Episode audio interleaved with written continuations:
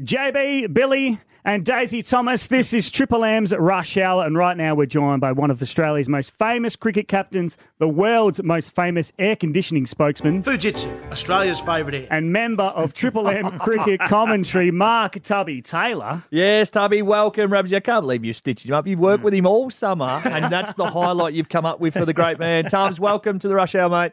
Thanks very much, boys. No, I'm very happy. I'm sure the Fujitsu boys will be loving that intro. Yes, just sitting under there now in your underpants, are you? I don't wear them, mate. Oh, nude. Sitting there nude. Oh, no. Just got a picture. Hey, uh, before we talk about Australia and India, what about the test, New Zealand, England? And, and how do you go with this Bazball? Well, so far it's been terrific. Yeah. No doubt.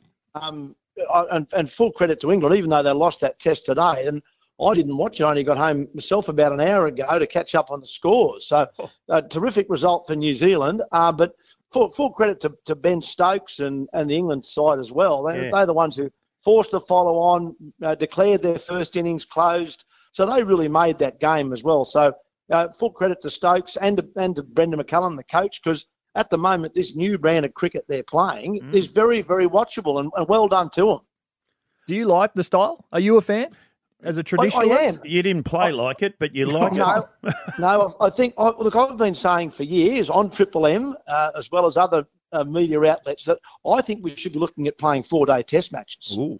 Be- because I- and I've been saying it for about 10 years that I think the game i- i- is moving quickly anyway. Now that test match today finished on the fifth day and people will argue with me that you need that fifth day to to get a result like that. But I think if you do shorten the game a little bit, bring it more in line with the 21st century mm-hmm. and force captains to do exactly what Ben Stokes is doing. If you if you're getting over 400 in your first innings, declare Yeah. and get on with the game. It's a better game to watch when wickets are falling and there's a good battle between bat and ball, and then sides are chasing 250 on the last day, which would be day four, I think, in my world. And I think you've got a better, more watchable game of Test match cricket. Yeah, spot on. What about the big test tomorrow for the Aussies? Uh, what happens there? I see Starc comes in with Cameron Green. Yeah, I think so. I think that's probably the way they're going to go. And whether they'll pick a third seamer, Yeah. um, whether whether Boland will play or they'll pick uh, a Kuhnemann again, I'm not really sure. That'll that'll probably depend a little bit on the pitch. But first and foremost, Australia obviously need to bat better. That's what they need to do. They need to make a decent total. Now, I haven't seen much of the pitch in Indore. I think is where they're playing Yep.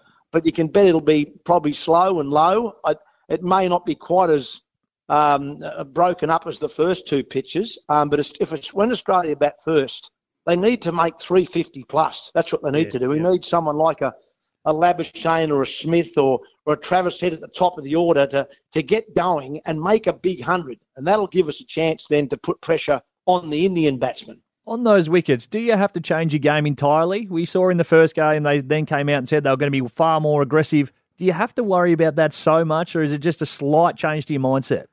Well, I think you've got to be a little bit more wary and a bit softer with your hands, and that's where Australia have, have come unstuck. Is that Right. uh, generally in Australia the ball comes onto the bat, and you and you, you know, as we say in commentary, you sort of hit push your hands through the ball, and away it goes for four because they're good pace on the ball. Yeah. In India, the, the, the ball holds up on those pitches. It doesn't bounce as much, so it's not as easy to play your square cuts and your pull shots, which Australians are very good at playing normally. Um, and when the ball is turning a little bit, as you're seeing over there, if you've got hard hands and pushing hard at the ball, bat pad is in play um, and, and, and and very much in play. So that's where Australia have, have come a little bit unstuck. And obviously, they've decided to play the sweep and the reverse sweep as a way of putting pressure on on India. And I, and I don't know if we've done enough practice on that, to be totally honest.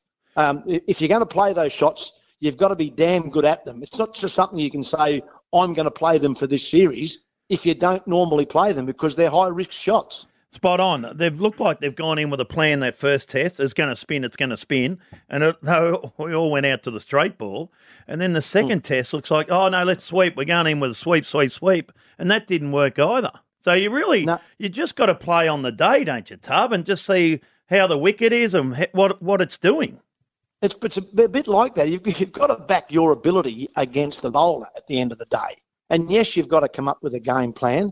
and it might involve playing the odd sweep, but I don't think it can be your only shot. And I, I, I felt with the Australians, it was almost like that's the first shot and the only shot we're going to play to be aggressive. And yet, even, even Steve Smith, he, he hit a lovely shot down the ground in that second innings for six Yeah. um, to get his innings going. And then he got out playing a slog sweep, which he doesn't normally play in Test match cricket.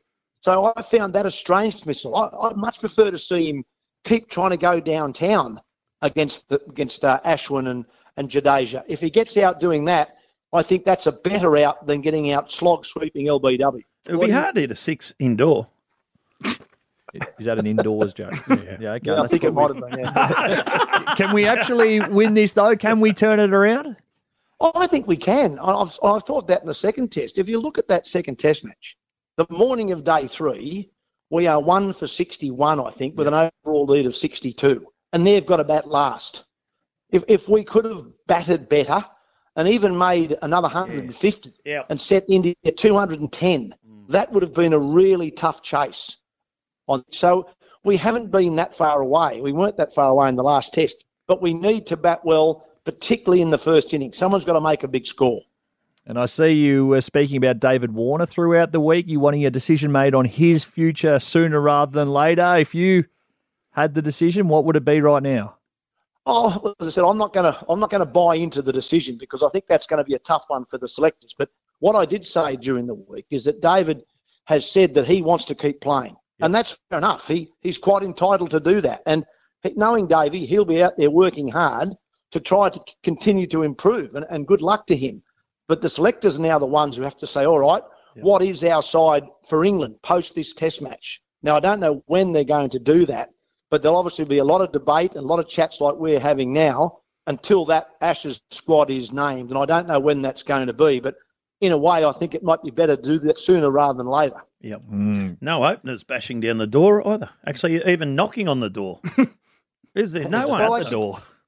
Well, the only person who probably is has been Cameron Bancroft. Yeah. He's he's back this year playing very well for WA. He's made four Shield hundreds, um, made a big hundred last week. So he certainly put his hand up for for potential recall. So that'll be the I think that'll be the, the decision the selectors will have to make whether they feel that a, a combination of Khawaja, Renshaw, Bancroft Yep. um, is going to be able to cater for a, a, a combination that, that doesn't have David Warner in it.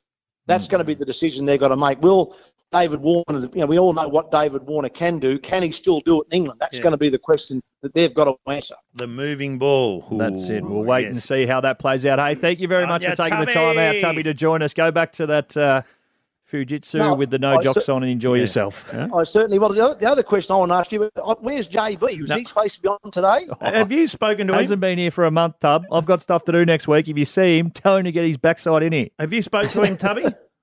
No, I haven't spoken to him at all. I, I, I, I thought I might be catching up this afternoon on air, but uh, obviously that's not the case. No, no, no. He's on holidays. Apparently, we don't know where and when he's coming Again? back. Yeah, again, exactly. Again. You can catch Tubby do his best work on Sports Sunday on Channel 9 and 9 now. Mark Taylor on the rush hour, Triple M.